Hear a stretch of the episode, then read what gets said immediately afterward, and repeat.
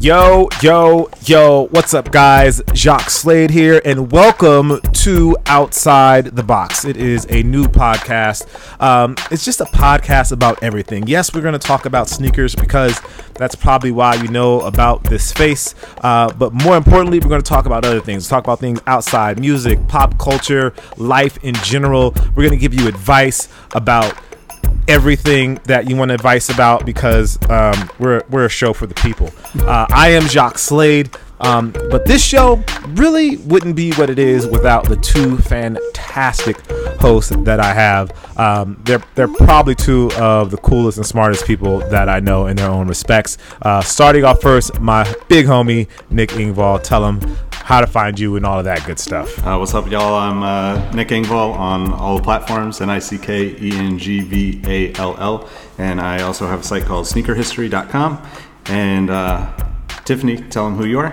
I'm Tiffany Beers. I used to work at Nike and innovation, and you might know me from the Nike Mag or the Hyperadapt. Uh, you can find me at any on any of the social media platforms under Tiffany Beers. I love that. Like, you know what, Nick? Um, and I'm, I'm probably going to do this to you every episode, Tiffany. Um, but I love how she just throws it out there. Yeah, I just worked on the Hyperadapt and the Yeah. Nike Mag. Like it's like it's nothing. Oh, tho- those things. I'm just living a normal life, guys. yeah.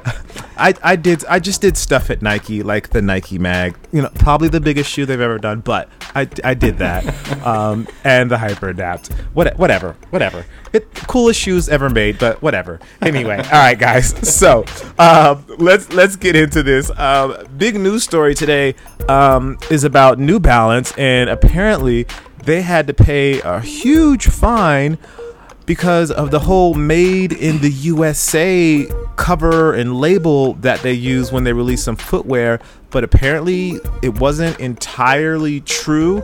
Now, um, Tiffany, I'm going to kind of lean on you for this one because you, I'm, I'm hoping, and I'm really just, I just said that without knowing that uh, you have a little more insight to what exactly this means the 70% versus the 95% and the, the materials and the domestic distribution all of that stuff could you help Well. I think it, it comes down to I, I think they ran into this in the auto industry several years back. Like what what can you actually say is made in the USA? If does it have to have hundred percent of the product and the assembly of the product made here? Or can it just be like 50% or can it be 10%? So on one hand, I think it's all about protecting the the brand of made in the USA because that carries a lot of importance to a lot of people. Now, with New Balance only had 70% versus 90%. Like I didn't I was always curious like what percentage did you have to have to say made in the USA? Could you just assemble the shoe, right? So could the upper and all the materials just come from Asia and then be put on the bottom here in the states and that's considered made in the USA? Like that's is that a work workaround for it? But I guess this kind of clarifies it. And I only know what the article there says, but uh, yeah, they they got hit pretty hard. Like I'm curious to see now what shoes will say made in the USA. Does this officially mean that they're they don't have any shoes made in the USA, or are they still going to have a line? Yeah, I'm, I'm actually really curious about it too. And actually, once you once you sent that over earlier today, I started thinking about. I, I noticed at the um, at the Adidas Parley event that they just had that the new Parley like um, I don't think it's the Ultra Boost. It's the other the other Boost shoe. Is it actually says assembled in the USA on the Parley version, which I haven't seen on any other Adidas before. So I'm assuming that like that's probably you know it's probably something similar, right? Where they're trying to say as much as they can here, but like that I would assume that like the you know the the rubber treaded outsole and even the boost is probably made someplace else, and then they're taking you know what they can out of the plastic material from the recycled bottles and putting that into the upper here and then putting it all together in the states Here, I like that Adidas actually put assembled in the US. That's that's cool. At least as a start. yeah and, and So- i've definitely seen that on new balance shoes before too i don't know you know you know the, the, the rules or whatever but i've definitely seen assembled on, in the usa on s- certain new balance shoes too That's interesting. That's super interesting to me. See, from my perspective, and this is come as a, and- and I guess this is where I would I would fall into the normal consumer sort of sort of demo. When I hear "made in the USA," I assume that's what assembled means. Uh, I don't think I necessarily think that the materials are made here in the USA, but that the shoe or the product was made mm. here in the USA.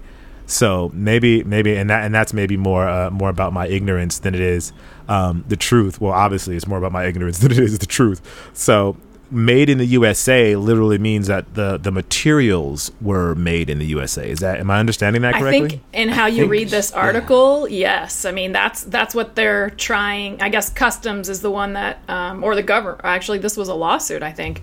Um, so the judge was basically yeah. saying that like you.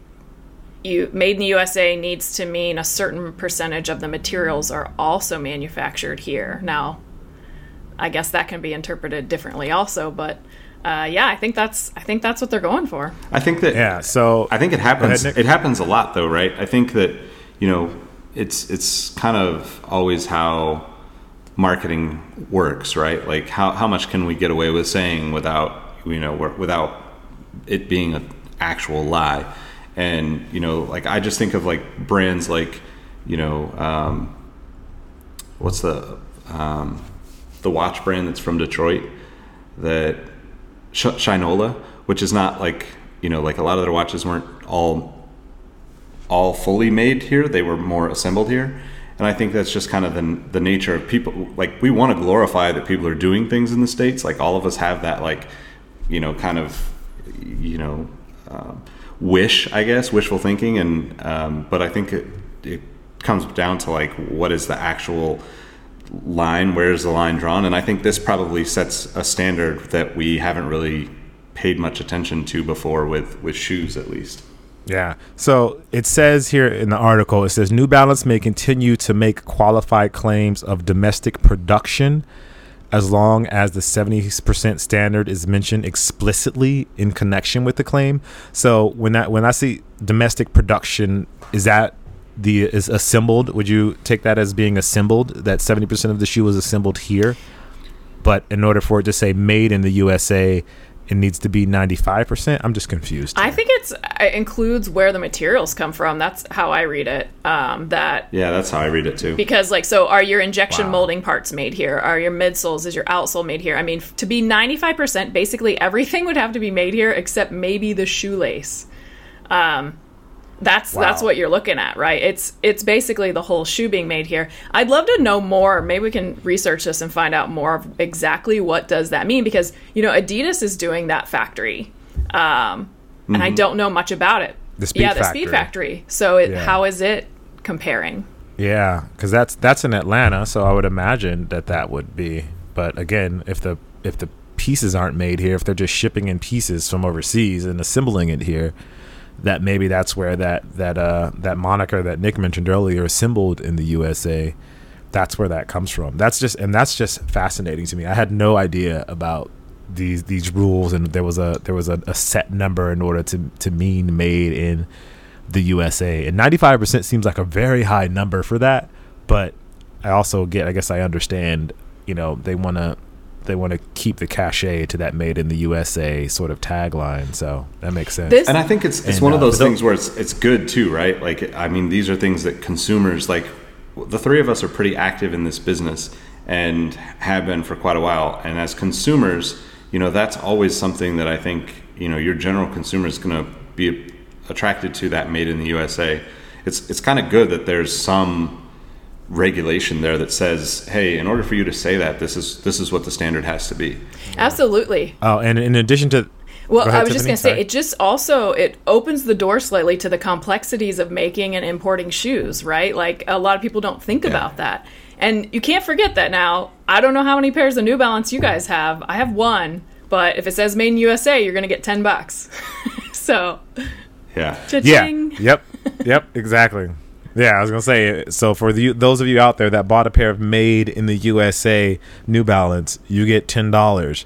Um, just search it. I would say I'm gonna put a link in the description, but um, actually we'll do that. We'll put a link in the description so you can get ten dollars. We just charge a fifty percent commission. uh, Got to pay for this show somehow, people.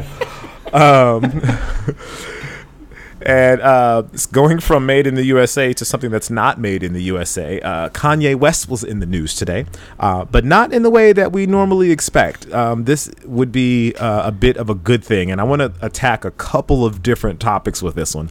Uh, so the news is is that Kanye West and Adidas are going to increase Yeezy Boost production. Um, I'm going to go go with you, Nick. Um, what what do you think about that? I mean, I think this is what Kanye you know, said years ago when he signed with Adidas and basically said everybody's going to be wearing Yeezys. You know, I think his goal is to make something that's as mainstream as possible while still obviously putting money in his bank. And you know, there's a there's a huge gap between not huge. It used to be much bigger, but it's it's it's tightened up quite a bit in the last you know year or two. But there used to be a huge gap between what the retail price was and the actual value of a, of a pair of Yeezys, you know, turned out to be because people can, you know, you can buy them for 200 bucks, you can turn around and sell them for 400 or 600 or 800 or even more sometimes.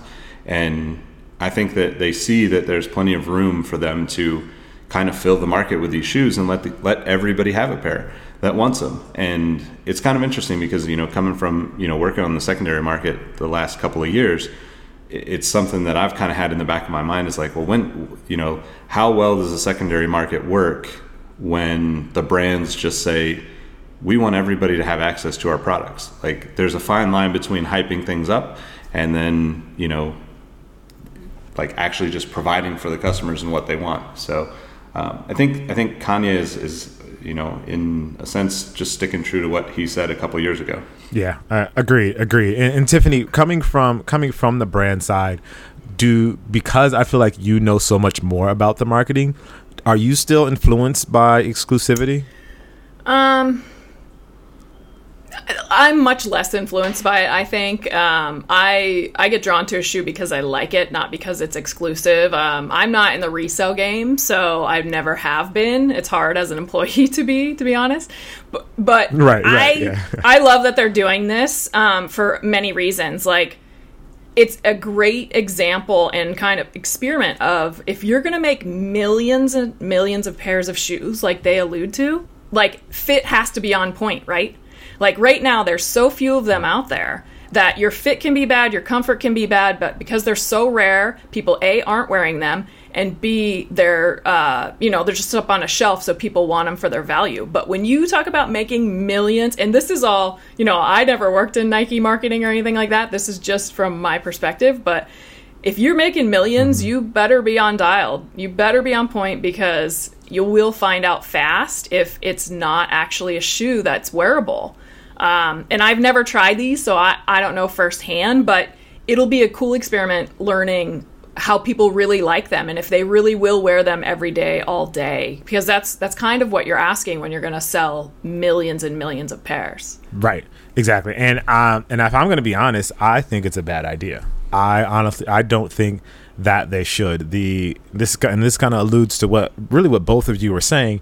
The reason people want Yeezys is because they can't have Yeezys. If everyone's going to get Yeezys, no one's going to want Yeezys, and the value is going to plummet for those shoes. Like even right now, with so many being on the aftermarket that they're the prices for them you know the resale used to be in the thousands of dollars and now that's dropping to the hundreds of dollars where you know you may barely make a, a small bit of profit if you if you get pairs.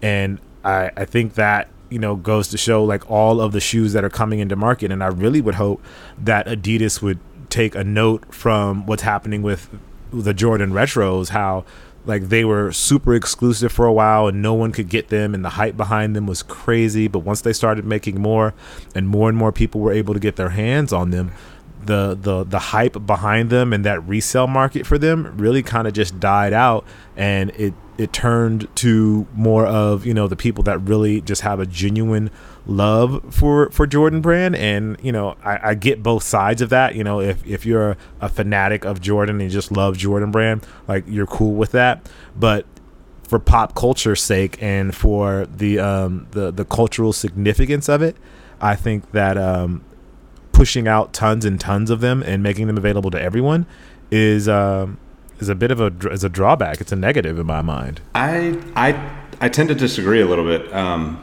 and the reason why is because one, they mentioned that it's going to be the you know the like the cre- cream white or whatever the colorway is, is just like a basic white shoe, right? If you look at like sales for like Foot Locker or Finish Line or probably even Nike and Adidas, you know, all the way across the board in footwear, I would assume.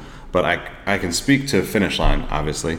Um, a majority of the shoes that are sold are not sold to sneakerheads, right? Like sneakerheads think that they're the most important because they spend $220 on a Yeezy. But the reality is that like Jordans, for instance, a, a, retro three, a retro four, those shoes draw in a certain a certain customer, but they also just spread the the the desire to have Jordans to the average customer that's never going to spend more than 70, 80 bucks, maybe 100 bucks on a pair of shoes. And I mean, when was the last time a Jordan Retro was $100 in the store? It's been a long time since that happened. So I think with with this, you, it would be more comparable to like, you know, I think what Kanye sees is like a an iconic shoe like a Stan Smith, a Superstar, an Air Max One. You know, th- these are shoes that there are millions of them in the market at any given moment. You know, like yeah, there there's not a specific, you know, there's not all of them are selling on the secondary market, but I would say that like for the most part, you can find a, a, specialized version, a collaboration, or whatever of you know those core shoes, Air Force Ones, uh, Air Max Ones, Jordan Ones. You know, on the Adidas side, it's it's the Stan Smiths, the Superstars, and and I would even say even up to like NMDs and Ultra Boosts now, where there's just a massive amount of these shoes out there, and they're very specific versions that people you know kind of hype up and, and actually hold their value over time. Where like if you look back at like you know the original ultra boost from you know a few years back just the regular black shoe is like the common shoe. Like the average person buys either a white shoe a black shoe or a white and navy you know or a white and black. Like those are the four kind of like you know guaranteed sales for for the general public buying sneakers. But to me, this just is a way for them to kind of test the market and see how much people are going to actually want to buy these. But they'll still have, you know, there'll still be some pairs that are limited to a few thousand or less. And there'll always be the friends and family. There'll always be, you know, the hype around whatever gets tossed around their Instagram accounts or gets seen with him mm-hmm. on stage and that kind of thing. Yeah, I mean, I think I think right. I I disagree with you too, Jacques. Uh, respectfully, uh, I think if you look at the top sellers of last year, uh, what was it? It was the the Tejun, the Nike. Is it Tanjun? Tejun? I, have been calling it the Tangent, um, but I don't know. It sounds better. We'll go with that. Tangent, the Chuck Taylor All Star Low, which is like a what, a 25 28 dollar shoe.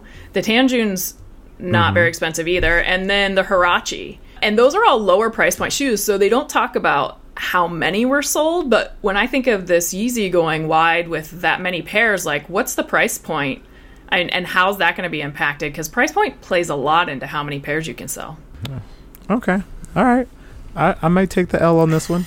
You know, I'm just saying. I'm just. I mean, I'm, I, I'm concerned for the hype beast. My concern is for the hype beast. I guess. I think it's going to be really interesting, and I, I, I am kind of excited to see it happen because it's one of those things where, you know, we've we've Jordans have kind of ebbed and flowed in and out of this, right? Like if there's too many in the market, you're complaining. I mean, if you know you're complaining because there's too many. If it's easy to get the shoes like it has been the last you know 18 months, people complain that they're not limited enough. Then they start making limited stuff and it's hard to get, and then they complain about the app because the app doesn't work. They complain that the stores don't have them. Like you can't really make the customers happy.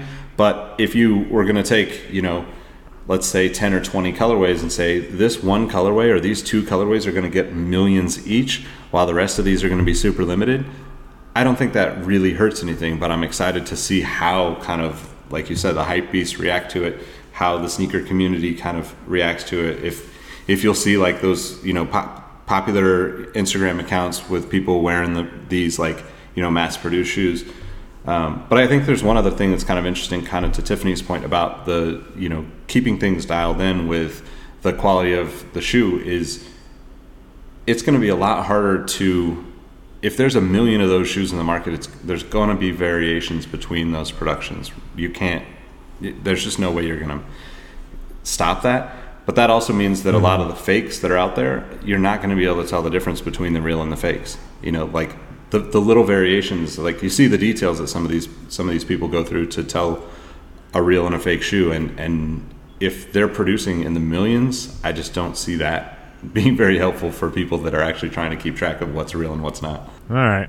All right, we'll see. We'll we'll table that one for uh 2018. I think it was it 2018, 2019 when that's supposed to happen. It's 2019. Um 2019, so we'll um we'll bring that back uh when uh you know, outside the box episode number probably what is that? 52 weeks away. So episode episode 52. Uh we'll make sure we bring that back. Somebody put that in the calendar, set up, set up a reminder. Um all right, real quick, uh, just some quick headlines that I saw today that I thought you guys would find interesting because I found them interesting. Um, first one, starting with the NBA. Um, I read this from a guy named Tommy Beer. He's an NBA analyst. Um, and did you guys know that dating back to 1991, the NBA Finals has featured either Michael Jordan, Hakeem Olajuwon, Shaquille O'Neal, Tim Duncan, Kobe Bryant, or LeBron James?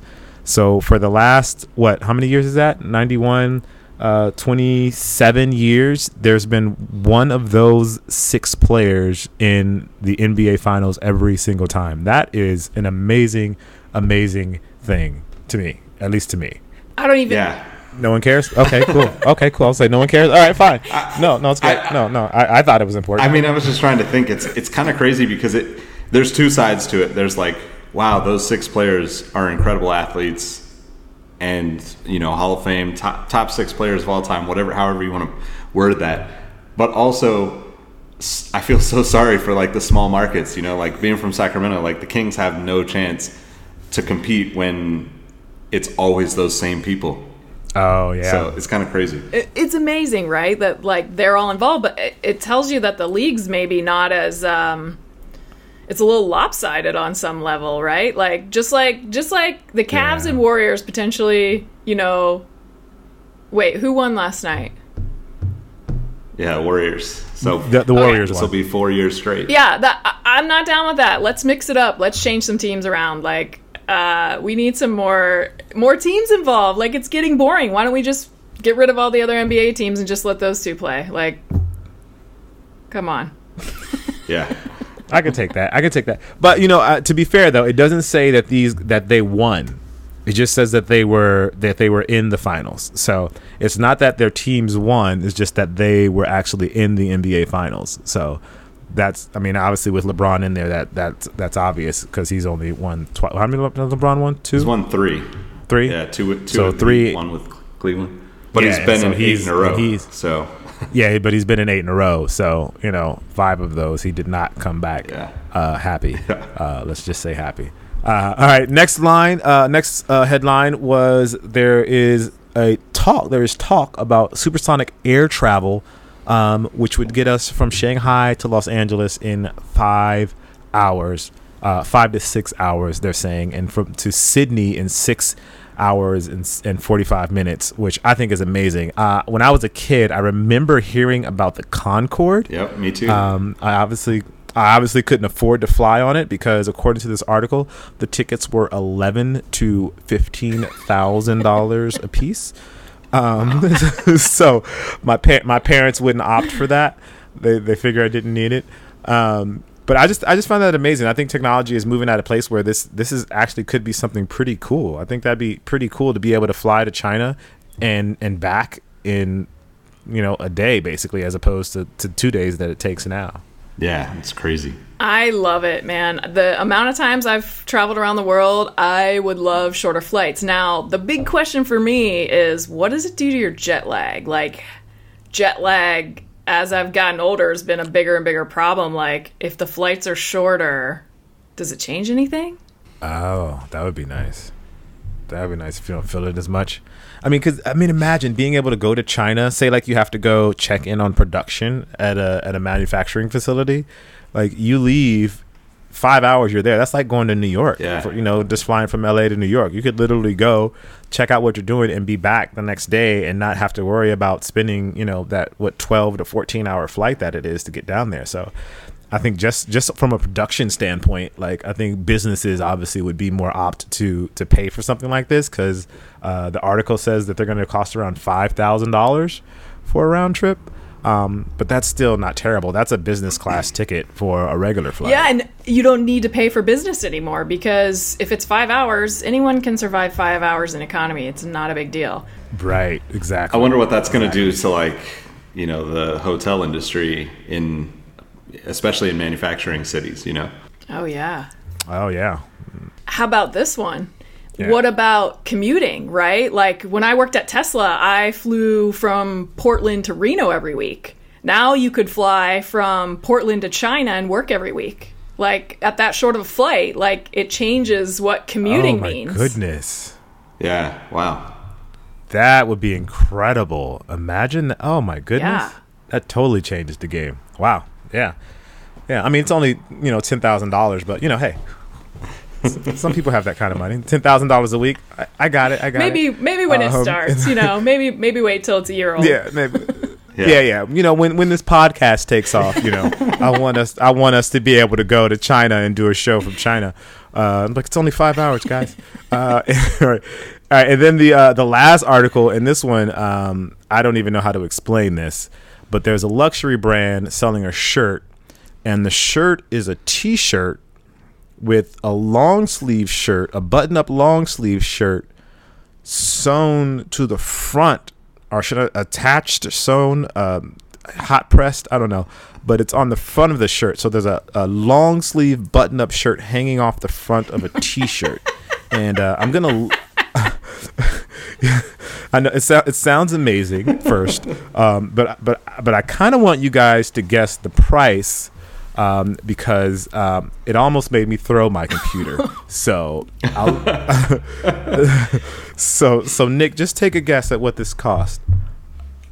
I have no idea where to even start, but I'm going to assume that since we're coming from uh, five thousand dollar flights, this is going to be in the thousand dollar range. Okay, Tiffany. Well, you have to remember it's two shirts, right? So it's like Oh, BOGO, but uh, it's I'm guessing it's like a I don't know two thousand dollar BOGO deal or something. Oh, I love that. Uh, well, not not to disappoint either of you, but it is a thirteen hundred dollar T-shirt slash shirt combo. Um, so uh, I don't even want to talk about it anymore because I don't want someone to Did buy they it. Um, because it's some. did they show pictures of it being modeled or anything? I mean, like how are people wearing this? Um, uh, I they didn't show it. They just showed a picture of the shirt. It is like a a blue, and then the uh the long sleeve shirt is a, a slightly lighter blue, but it's like the um what's that paper? The drawing paper with the lines on it with the grids. paper? What's that Yeah, called? Yeah. Grid. Pa- oh yeah, how about that? The drawing paper with the grids. You know the one with the lines, and you can measure things like it's it has a line. It's a grid on They're the paper. That one, yeah, the boxes, the one with the boxes. You can play tic tac toe Yes. really easily on it. Um, yeah, so it's a shirt with like a grid all across the whole shirt, um, and it's and it's literally buttoned up, like, uh, but it's but it's like the sexy old man buttoned up, where like the top button's unbuttoned and you know shows a little chest hair. yeah, it's really, it's really, yeah, it's taking things to another level. There's our podcast. All right, uh, Yeah. there, yeah, that's the that's the outside. That is outside the box. I will give it that. Um, and then, and then the, the final story, um, the final topic today that I want to talk to you guys about is Nike ACG. Tiffany, you kind of brought this one up, um, and I, I I've always kind of had a love relationship for the ACG, just for everything that it represented. Um, and it looks, seems like Nike is bringing it back and doing some cool stuff with it. But you saw, you said you saw some headlines and some news about it today. I just saw that uh, I think some pairs are dropping this week, and I thought they looked uh, interesting. The the Dog Mountain, I believe, is what it's called, um, is going to be dropping this week on Thursday, Friday, seven a.m. Yes, yes. There's two colorways. Uh, so I'm I'm all for this this light green one or neon green or whatever that color is called. Uh, I think that looks really nice. Um, ACG line has been taking a it's been taking an interesting path back to the limelight. I feel like before it was just like these really ruggedized shoes, but now it seems to be taking more of a luxury. Not luxury. Is luxury the right word I'm talking about, Nick? What's um kind of just like like lifestyle. It it, it it's definitely less uh, less aggressive in the designs and more. I think I don't know. I don't know how you would describe it, but it definitely seems more more uh, urban rather than you know like outdoor. outdoor. Yeah. Right. Yeah. yeah. That that's that's a good way to put it. It, look, it seems more urban than outdoor. Yeah, I think I think there's like you know there's a few of them that look like I think of like if you know someone like John Elliott was behind it, you know where it's like okay like we, we took the hoodie and we kind of just flipped it a little bit and we made it premium and we added some zippers and you know we, we kind of did the same thing with with denim and like you know he takes something that's kind of just a staple but i feel like nike's doing the same thing where they're like okay this is what acg is for us. Here's like just a, a, a few tweaks a little bit better material you know and and re-release it and it becomes something where it's like you know kind of has a little bit of a hype behind it. I, I, mean, I think it's I think it's cool to see. Like I have always been a fan of the ACG line, and I think there's plenty of plenty of silhouettes and plenty of styles and plenty of elements that you can take and move from one to the other and and kind of make some really cool yeah. shoes out of. Yeah, agreed. I feel kind of like they're taking the like it's almost like like a Madbury Club approach to the ACG mm-hmm. line. Um, which is it's very interesting. Um, yeah, it's an interesting interesting approach. But I, but I agree, Tiffany. I think they look I think they look really great, and um, I, I, should, I, probably should add a little more ACG love into my into my collection. not th- not that I need to buy any more shoes. So. The um, thing though that I liked about ACG was it was always rugged and functional based, right? Like I'm an engineer, function function mm-hmm. comes number one for me. Um, and the black model, the ACG Dog Mountain, the the black colorway, totally functional. But that that mint green one, I mean, you're not going to wear that outside in the mud and stuff. It's going to be trash. It's going to look horrible. and like that's something that so, I've always respected so, from ACG is like they keep it they keep unless it's a like a, a protected material, then it would stay nice, but they always make sure the materials will function for the activity they're intended for. That that's true, and I'll be I'll be honest. I'm not climbing or hiking any mountains. Um, I'll go running, but I'm not climbing or trailing or um, doing anything that involves mountains, really, um, which is why I said the mint green colorway.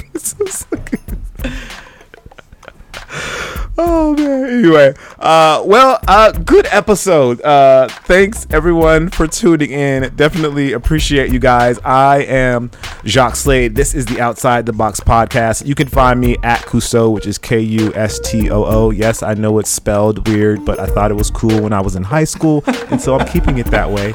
Um, and but I could not do this podcast by myself, as you guys know. I have two incredible, incredible people here with me. So Nick, let them know where they can find. Uh, you can find me at Nick Engvall, N I C K E N G V A L L on all platforms, and uh, at Sneaker History across the web too. And most importantly, Tiffany, let them know where they can find you.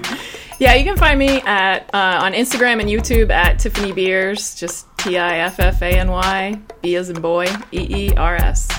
See, Tip, Tiffany keeps playing it so short. Like, oh yeah, just just look for me, Tiffany Beers. That's all.